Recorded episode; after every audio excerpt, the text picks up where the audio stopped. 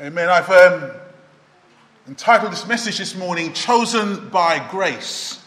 Chosen by Grace. And as we move closer to the Jewish Passover, and as we move closer to Easter, we just want to remember that Jesus Christ, the Lamb of God, was slain, was crucified. He was the light that was ignored. He was the way that was rejected. And he was the one that was despised. And so that's the Lord Jesus Christ. And as we um, now look at three things, the first thing I want you to see this morning is a weeping people. Jesus speaks to a group of people around him. Now, I never preached on these words before. Look at these words that we have here. Jesus turned and said to them, Daughters of Jerusalem, do not weep for me. Weep for yourselves and for your children. For the time will come when you will say, Blessed are the childless women, the womb that never bore, and the breasts that never nursed. Jesus was going to the cross. And as he was going to the cross, there was a group of people around him. Some of them being women. But they were around him. And as they was looking at Jesus, they began to weep and they began to cry. And as they began to weep and cry, Jesus turned around to them and he said these words to them Daughters of Jerusalem. Okay, you understand? But um, if you're getting too upset, you can always go into the other room and, and have a time there, okay? Okay. Jesus turned to the women around him and he said, Daughters of Jerusalem, do not weep for me, weep for yourselves and for your children. Jesus rebuked the women who were weeping around the cross.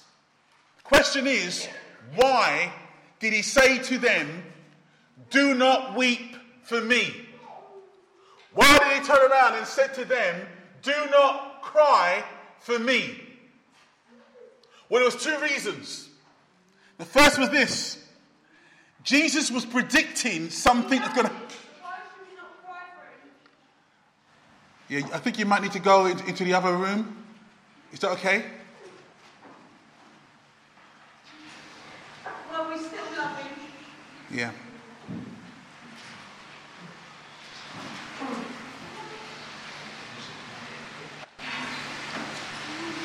Oh, I loved him. He might love, might not love me, but I loved him. Okay, someone will look after that lady and take care of her.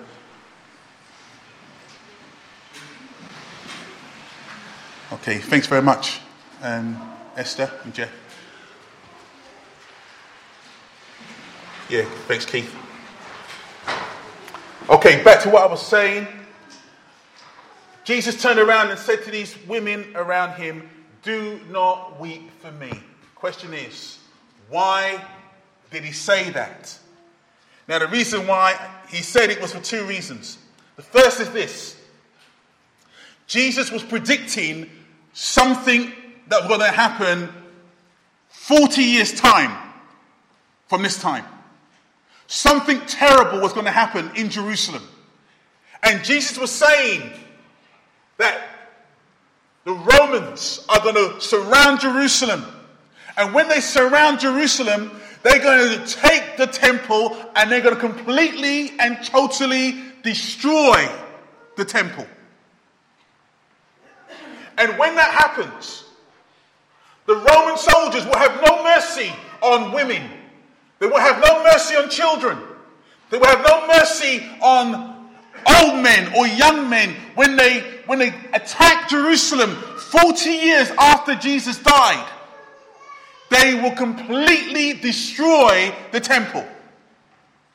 And so Jesus says to them, Do not weep for me, because a time is coming where you will have to weep for yourselves. It's going to be a terrible time. The Roman authorities is going to destroy Jerusalem. And there's going to be a lot of weeping, a lot of crying. So Jesus said, Do not weep for me, weep for yourselves. That's the first reason. But surely there's another reason why Jesus mentioned about do not weep for me. And I believe this does not only apply to the women that are, was around the cross, but I believe it applies to all of us. You see, many of us, and I'm included, many of us can weep when we see a wonderful painting of Christ being crucified. I don't know about you, but um, a man called Reuben painted this wonderful painting of Jesus being taken down from the cross. I was walking in the um, cemetery over in, um, in East London, the big one there, and I was walking through there, and they had a, a huge uh, marble statue of the cross. Some man who lost his son at a young age in the, in the First or Second World War. He, he, he had this thing built. It was Rubens' um, painting that he had built of Jesus being taken down from the cross. I stood there for many moments, moved emotionally. It's not very hard for me to be moved, really. I mean, I cried at Finding Nemo. I cried at Toy Story 1 and 2. So it's not very, it's very easy for me to be moved. But when I was looking at that picture and I was looking at the cross of Jesus Christ, I was moved. And you know what? We all can feel the same way. We can watch Mel Gibson's movie on the Passion. And when we watch that, we are moved to tears. We can watch Ben Hur's film with bits of Christ in it. And when we see when Jesus was being beaten and, and bruised, tears can well up into our eyes. It's very easy for us to look and to see what Jesus went through and to be moved emotionally. Very easily. But Jesus turns around and he says, Do not weep for me. You look at a, a, a, wonderful painting by an Italian artist, or you look at a, a film depicting Jesus on the cross, and Jesus will tell you this morning, Do not weep for me. Question is, he turns around and he says that don't weep for me, but you know what? You need to weep for your own sin. That's what you need to weep for. Do not weep for me, but you need to weep for yourselves. What do I mean? Well, let's look at Peter, for example. Remember Peter? He denied Jesus. And we read of him Look what it says. I preached on this a few weeks ago. And he went outside and wept bitterly. Why did Peter weep? Did he weep? Did he cry because Jesus was arrested? No. Did he weep and cry because Jesus was crucified? No. Did he weep and cry because Jesus was being punched and spat on? No. Why did he weep? I tell you why. He wept because of his own sin. That's why he cried. He denied Jesus not once, not twice, but three times. And the third time when he denied Christ, the Bible says he went out and he wept bitterly because of his own sin. Peter had to turn around and say with the Apostle Paul, Wretched man I am. That's what he had to say. Wretched man, how can I deny Christ? And that's why he wept. Wretched man, he says. He had to agree with the um, prophet Isaiah when the Isaiah said, Woe to me, I cried, I am ruined, for I am a man of unclean lips, and I live amongst a people of unclean lips. He had to agree with Isaiah, not because Jesus was being crucified, but because there was sin in his life. I don't need to take you so much to the Bible because I've seen it here at Golding's Church. I've seen some of you will have recognized um, our brother Jeff, who's in the church somewhere. I remember his, his baptism. I've never seen a baptism like it all my life. Someone standing in front of a crowded church, and all he could do was weep. And in his testimony, he said these words When I think of Jesus and I know what he did for me, all the suffering and the pain he took for someone like me, it's overwhelming, was his words. Overwhelming. Because of his great sin, because he realized that he was wicked, because he realized he rebelled against God, that is why a man or a woman should weep. But I want to say this this morning. I think the greatest failure of the church in the 21st century, the greatest problem of the church, is that people do not weep over sin anymore. The greatest problem, I'm telling you this now, in the 21st century of this church is that people do not weep, do not cry over sin. In fact, you living in the day, not only in the church, but in our society, people are bold when it comes to sin, not ashamed.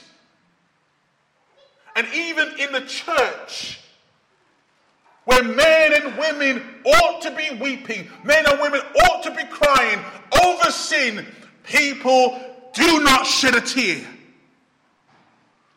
These women around Jesus was weeping, they were wailing, they were crying, but Jesus turned around to them and said to them, Daughters of Jerusalem, do not weep for me. Weep for yourselves and your children. Weep for yourselves. Let me first, before I speak to you, let me first speak to myself. Let me first speak to pastors. Let me speak first to preachers and vicars, whoever you want to call. Let me first speak to men who stand in this place where I'm standing this morning. Let me speak to myself.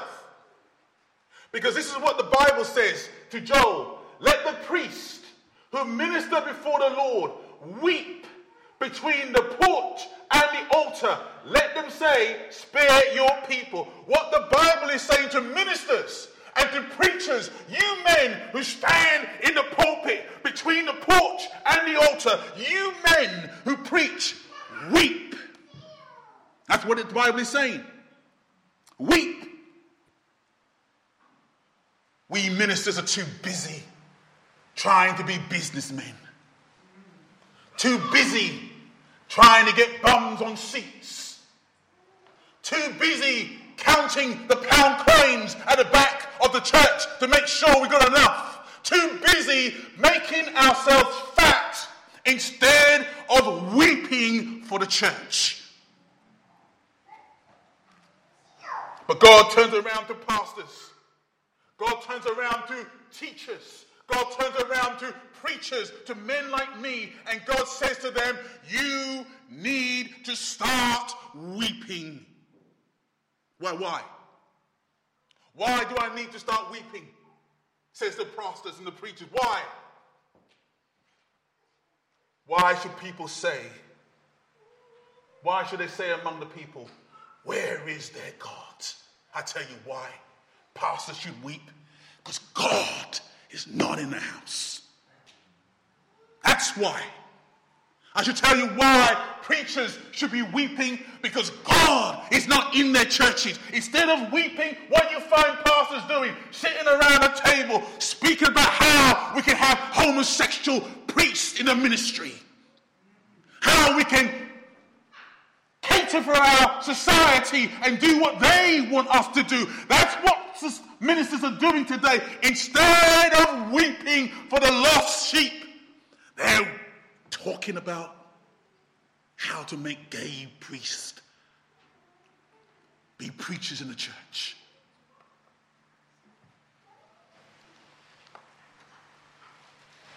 That is why the Bible says to preachers, never mind the congregation, me, I have to preach to myself. I have to say to myself, is God in this house?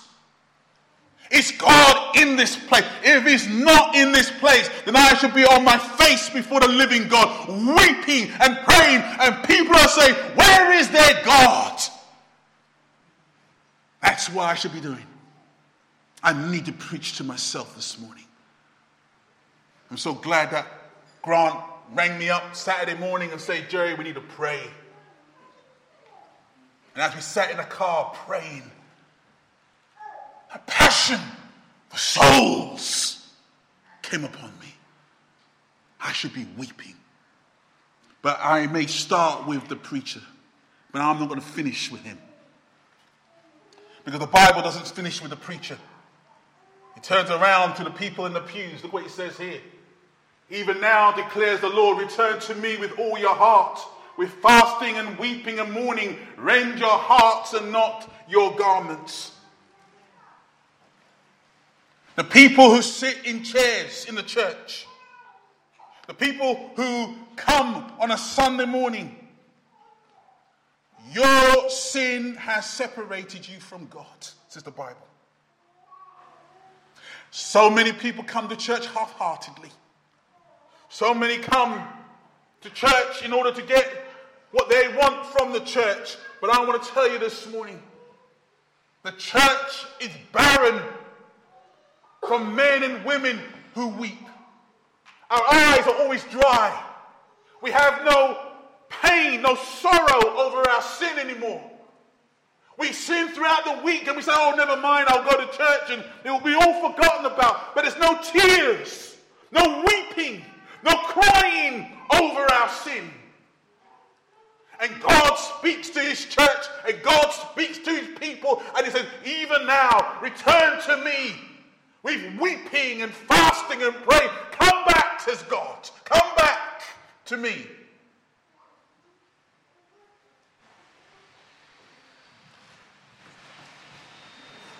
But not only did Jesus say it to the women, he turned to the women and he said to the women, Do not weep for me, but weep for yourselves. But he also says, Weep for your children.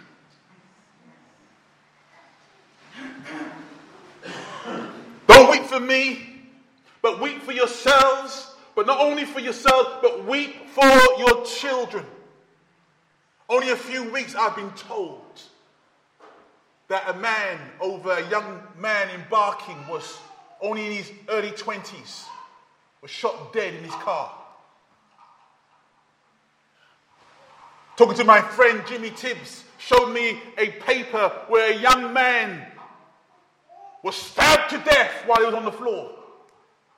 Four or five people.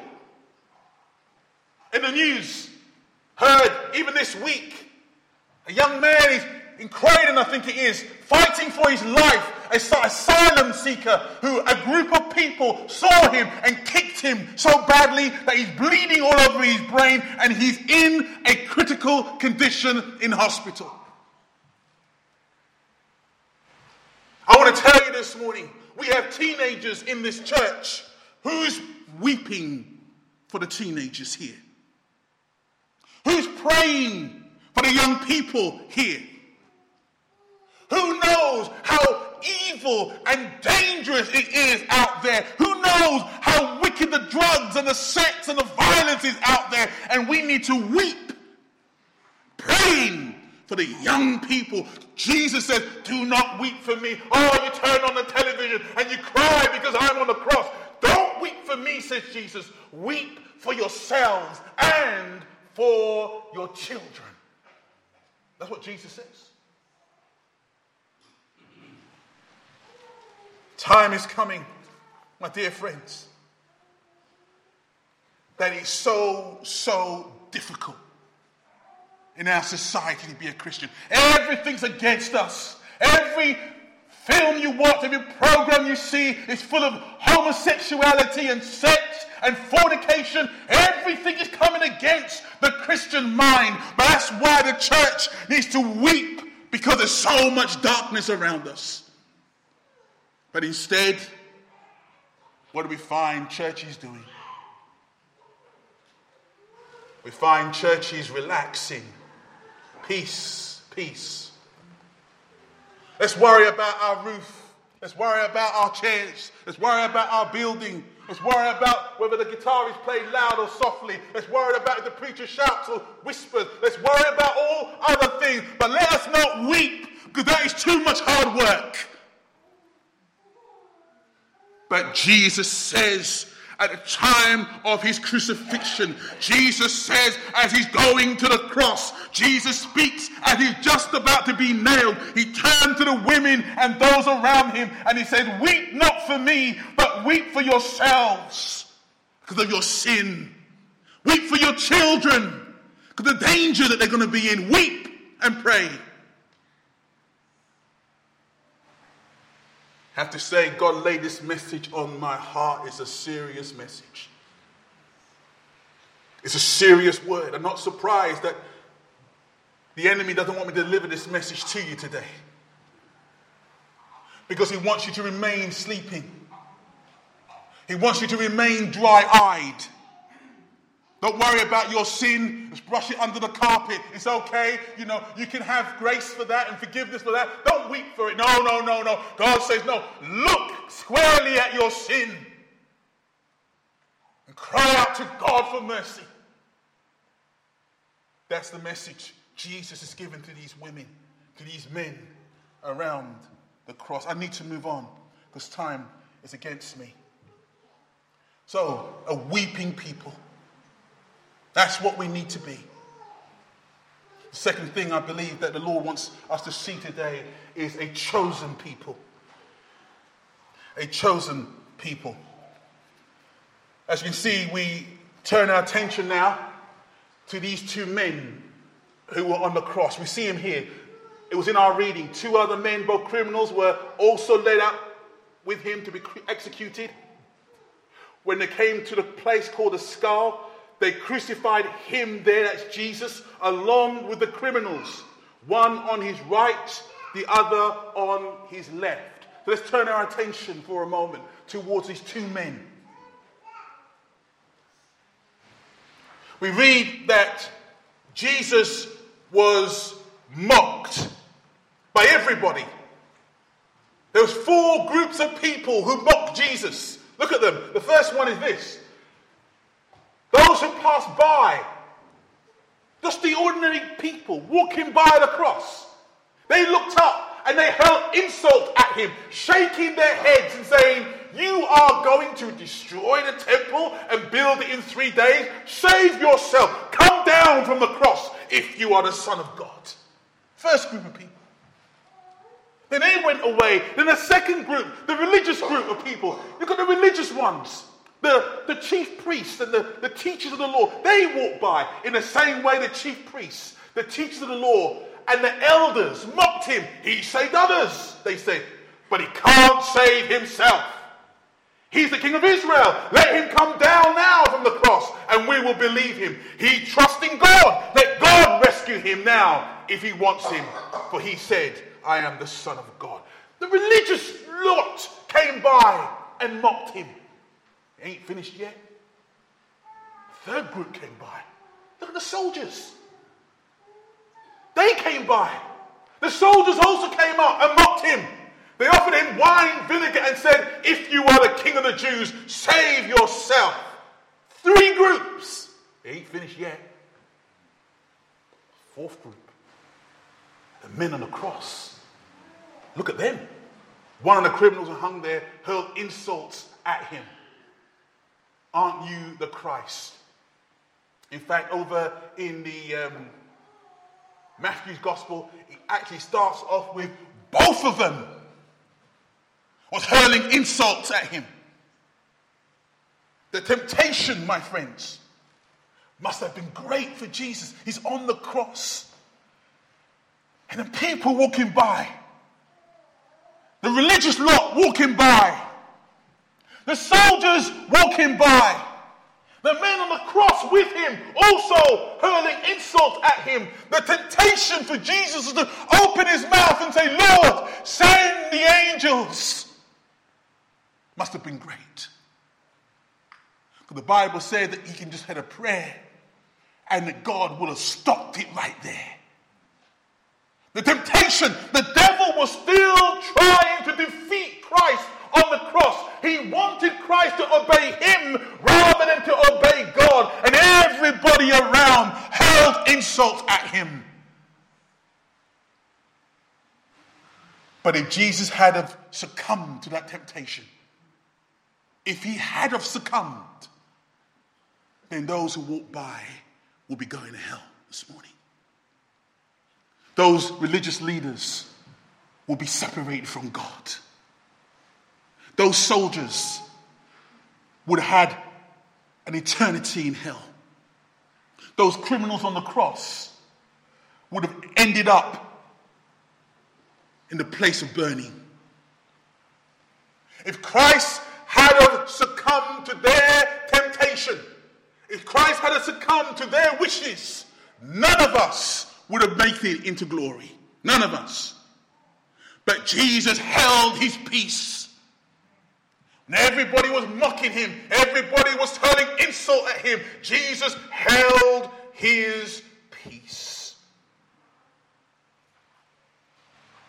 And as he held his peace, we see a change. There was a change. What was the change? Everybody was mocking him. Everybody, including the soldiers, the religious people, the people walking by, even the criminals on the cross, was mocking him. But there was a change. What was the change? Well, we read it here again. It says, Aren't you the Christ? Save yourself. We are sorry, one of the criminals who hung there held insult at him. Aren't you the Christ? Save yourselves and us. And it was then the other criminal said, We are punished justly, for we are getting what our deeds deserve. But this man has done nothing wrong. He started off hurling insults, but as they hung there, something changed in this man. This man who was on the cross, something happened to him. He began to see something different in Jesus. And so he said later on, then he said, Jesus, remember me when you come into your kingdom. This man began to see that there's going to be a resurrection after this time. He began to see that this one who is in the middle, this one, Jesus, is actually a king. I don't know how he saw it. How did he see a man beaten and bloodied and whipped and died, and yet he says to Jesus, Remember me when you come into your kingdom? How? That's the question. Well, Jesus mentions, gives us the answer earlier on. Because there's another man called Peter who said something. Jesus we say to Peter, Blessed are you, Simon, son of Jonah, for this was not revealed to you by flesh and blood, but by my Father in heaven. Now, Jesus is speaking to Peter a couple of years ago, and Peter had a revelation of who Jesus was. And then Jesus turned around and says to Peter, Peter, blessed are you. This was not revealed to you by man. Flesh and blood did not reveal it to you, but God did. Now we come fast forward to the cross. And here's the criminal nailed to the cross. He looks across, and somehow he begins to see Jesus as different.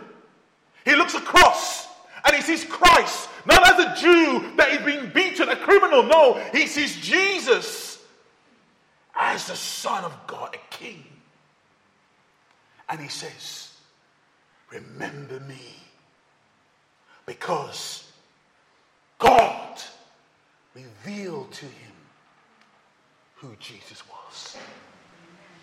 Now, the question is this why him and not the other guy? That must be the question. Why did God choose to reveal it to him and not to the other man? Both of them were criminals, both of them were robbers, both of them were being crucified for their crimes. But why did God decide to reveal truth to one and not to the other? First of all, listen to this God wants to show mercy to everybody. That's what we need to know. Look at what it says here. Instead, he's patient with you, not wanting anyone to perish, but everyone to come to repentance. That is what God wants. He wants everyone to come to repentance. But when the Bible says, For God so loved the world, he gave his only begotten Son, that whosoever, let me stop there. People forget that word, you know, whosoever. Yes, God loves the world, He loves everybody. Don't get God wrong. But in that verse, there's a whosoever in that verse.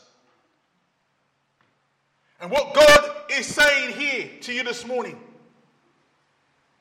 is that there are some who God will choose to be saved. Ah, oh, I don't like that, Pastor. How can you say that God choose people to be saved? I'm the one who do the choosing. I decide what holiday we go to. I decide what house we buy. I decide what car we drive. And if I want Jesus, well, I will decide that I want Jesus. How do you mean that he has to choose me? I don't believe that. I don't agree with that. No, no, no, no. I will do the choosing. Thank you very much.